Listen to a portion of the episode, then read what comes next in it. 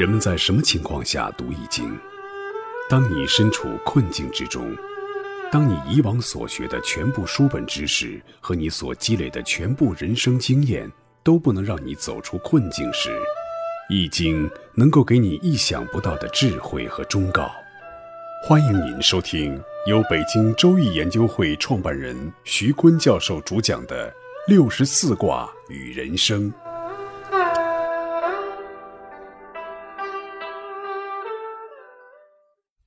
亲爱的听众朋友，大家好，我是北京周易研究会创办人徐坤。今天我带您走进周易殿堂，主讲六十四卦与人生。听众朋友们，大家好，我是林雪。今天呢，我们讲革卦。革卦的卦画是泽火革，上卦是兑，下卦是离。画面呢是泽中有火，水在火上。我们都知道水火势不两立。水火有一拼，水大则火灭，火大则水枯。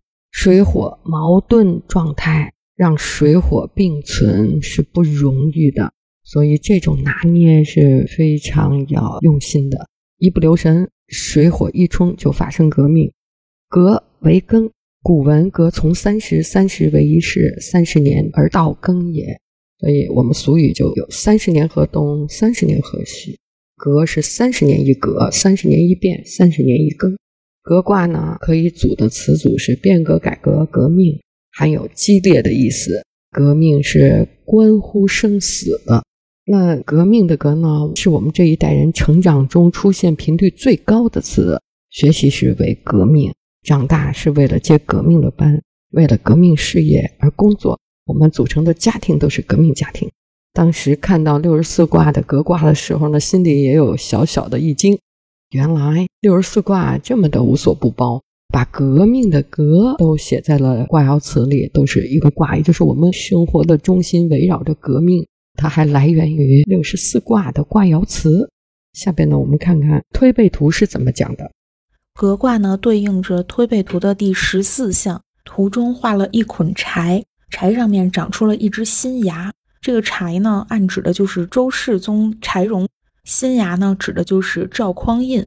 第十四项准确地预言了后周的兴亡，北宋的立国。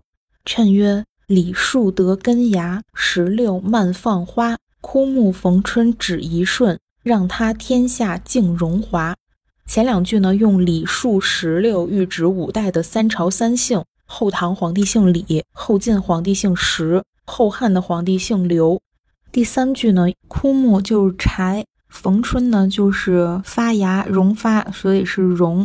它指柴荣励精图治，文治武功。很可惜，柴荣登基仅仅五年半就病逝了。之后呢，传位给了他七岁的儿子柴宗训。柴宗训在位不到六个月就被宋朝和平取代了。陈桥兵变，赵匡胤黄袍加身，宋朝享国三百多年，所以说天下尽荣华。我们再来看宋。宋曰：“金木水火土以中，十三童子武王宫，英明重建太平日。五十三参运不通。”第一句呢，是以五行比喻五个朝代，就是五代的终结。五代时期呢，群雄割据，当时称为国家的割据政权就有十个。第二句呢，点名五代有五位开国君主，一共是十三个皇帝。那为什么说十三童子呢？是因为这些皇帝在位的时间都不长，所以叫童子。后两句是讲柴世宗出现，天下有重建太平的希望，但是上天注定五代只有五十三年的命数，这是第一种解法。关于这句，还有一种解法比较精准，也很有意思。他说的是五代经历了五十三年零三天，这零三天之后运程就不通了。之后就是陈桥兵变，宋朝开篇。这里面参运不通的参一字双关，又指参运，又暗指一个大写的数字三，预指三天。这一项呢，对应着革卦，正合了五代动荡的变革的气象。五代最后变革为宋，国家由分裂变为统一，由乱而治。革卦的卦意呢是泽火革嘛，火是离，离是中女。则呢是对对是少女，二女同居都是属阴的，气质不相同，同性是排斥的，事不同呢，则争斗激烈，就产生变革。那大象说格道呢，君子以智利明时，君子要根据智利明时的格道整治立法，以明时变之序，顺从时变之序，而与时代共同前进。这个也有与时俱进的意思。下面我们看看革卦的卦辞。革卦的卦辞是“四日乃服”。元亨利贞毁亡，这个卦辞特强调择日变革要择日，特别是革命这种大事儿，还要择一个吉日让人们信服。结果就是元亨利贞。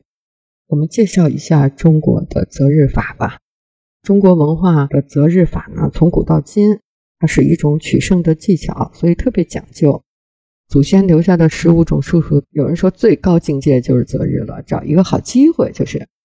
择日已经成了我们民俗文化的一种，很普遍在老百姓日常使用。比如结婚要择婚日，上梁的日子、动土的日子、生孩子要择时、搬家择时、动身要择时、开业要择时、革命更要择时。这么大的事儿，天时地利人和，挑选一个什么样的择时日子呢？那就是这个标准。天时地利人和这些择时呢，用在商业，特别用在股票投资上是最普遍了。已经成为投资人不败的常识了。做股票最讲择时，这个择时呢，就是比如基于市场估价进行择时投资，基于时间动量进行择时，基于市场波动进行择时，基于市场的情绪进行择时，基于宏观状态进行择时，基于一致预期进行择时。当然，每一种择时法一展开就是一个知识网络了。那有说择日不如撞日，确实，看孙中山革命啊，每一次都择吉日，但每一次都失败。结果武昌起义就是撞了一个日子，武汉一下打响了反清的第一枪，结束了封建王朝，那就没择时，真是一个偶发事件。所以中国就有择日不如撞日之说。那择时呢，形成了一系列的操作方法，我们简单介绍一下。比如说，吉日选择的方法呢，要排除刑冲克害，所选的日子不可以与所有的家人或者企业主，或者是宅屋的房主他的生肖或者日主相冲。那相冲呢，我们再复习一下：子午冲、丑未冲、寅申冲、酉卯冲、辰戌冲、巳亥冲。相刑的日子也不行，寅巳申刑、丑戌未刑、子卯刑、辰酉午亥自刑。这都是与房产主或者是企业的董事长的出生的日主或者出生的年支相冲。那择吉日呢？还有一个标准呢，就是选水日忌火日。这个水和火是指纳音啊。那纳音为水的日子，就丙子丁丑见下水，甲申乙酉全中水，壬辰癸巳长流水，丙午丁未天河水，甲寅乙卯大溪水，壬戌癸亥大海水。这就是我们在择日的时候要看六十花甲子纳音，然后纪年法、纪月法、纪日法、纪时法，要用天干的日历，就是黄历来找。那如果是选择新宅搬家的日子，就要看宅的坐向。比如朝东的宅门就记在巳酉丑三合金的日子搬家，因为金克木哈被克害；朝西者就忌亥卯未三合木的日子搬家。也是金克木泄了这个门的气，被克住。朝南的记在申子辰三合水的日子搬家，因为南为火，申子辰和水，它水火相克。朝北的宅记在寅午戌三合火的日子搬家，这也是相克的原理。择日呢，是中国文化中的重要内容，找我们择日的特别多。最难的一个择日法呢，就是选择一个剖腹产的日子。大家都想在最好的时间生下一个最棒的一个娃，所以很多人都来找我们的孩儿什么时候剖啊？对，我记得王班那会儿就找我说曹颖华一娃什么时候剖啊？然后就选了一个做官的日子，选了一个像曹颖那样伤官清透，将来是一个从艺出名很早的一个日子，还选了一个挣钱最多的日子。结果王班选来选去，还是找了一个当官的日子。看来官本位是深入人心的啊。革卦呢，它的内卦离为光明，外卦兑为和悦。彖传说呢，文明以悦，大亨以正，革而当，其回乃亡。彖传热情地歌颂了革命之道，天地革而四时成，汤武革命，顺乎天而应乎人，革之时大义哉。这是用自然规律和历史发展规律来说明变革是不可避免的，是发展过程中必须的，所以也是伟大的。从此，中国的文化就是一个以革命为主旋律的历史。下边我们看革卦的爻辞：初九爻辞，拱用黄牛之革。拱字的繁体字下边有一个革，上面是拱。这个字形的本意呢，就有用皮革捆扎住的含义。初九，阳爻得位，身居下层，遇九四不应，都是阳爻互斥。但是初九的阳刚之气，又德才兼备，又有能力，又想变革现状，想改革，但没有人支持。处在这种情况下，不可以有为，没有上层的认可和同辈的支持，就应当先打好牢固的基础，在改革之时，革道还未成。以等待时机成熟、时机到来之日。总之，初九的时与位决定了他不具备首倡并例行改革的条件。六二爻辞：四日乃革之，征吉无咎。阳爻因为得中得正，又与九五正阴。下卦离代表光明磊落，所以六二是具备了光明磊落的德性，成为改革的主力，又得到了上层的支持，上下同心，齐力变革，改革的时机已经成熟了，所以大吉可以出征了，可以去从事变革了。变革的结果也是吉祥而无错的。九三爻辞：争凶真利，格言三就有福。九三处在下卦的最上位，阳爻阳位得正。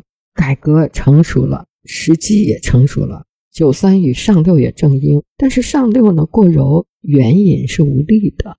九三处上位过刚过激了，改革不是儿戏，会有很大的风险，要三思而后行。激进的前进就有凶，坚持正道也是很危险的，不是守正就能成功。如果在这个位置上过激的行为，守正就是正确的改革行为，也成功不了。所以，改革方案要三次被证实符合实际，则可信，才能推行。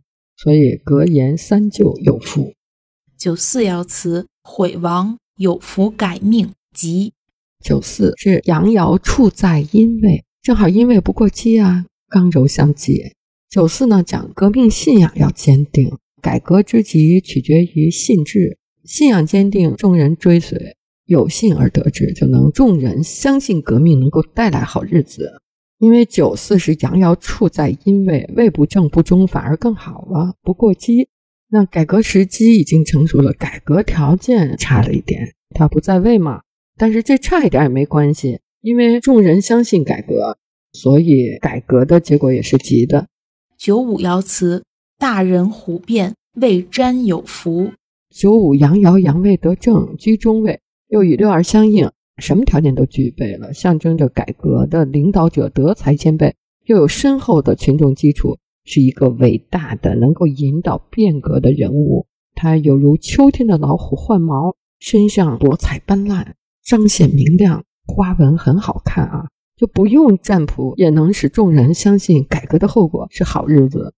小象说：“大人虎变，其文炳也。改革的成果彪炳千秋。”大人以革之道变天下之事，时当理当，以虎取象，还有虎威四方的意思。大人虎变，虎变得威，折冲万里，望风而信。改革引起了世人的关注。上六爻辞：君子暴变，小人革面，争凶居贞吉。上六是革卦的终点，象征着改革已经完成。处在这个时候。改革的成就就像猫科动物的豹子了，不像虎了。秋天呢，换毛之后，豹子身上的豹点也是鲜亮的，表示政绩显著。那些小人对抗改革的态度也改变了，表示服从改革了。为什么九五用虎而上六用豹呢？啊，这个区别就是阳爻用虎，阴爻用豹，虎强豹弱嘛。所以九五就用虎的班门，上六就用豹的爆点。改革到了此阶段，再不停止改革前进就有凶了。停下来不改了，居在原地守住原位就是吉祥的。看来《易经》告诉我们，不是说做一件好事不停的做下去，最后就有好的结果，要适可而止的。改革也是，改革说止就止了。各位听众朋友，本期论题由北京周易研究会创办人徐坤教授亲自答疑。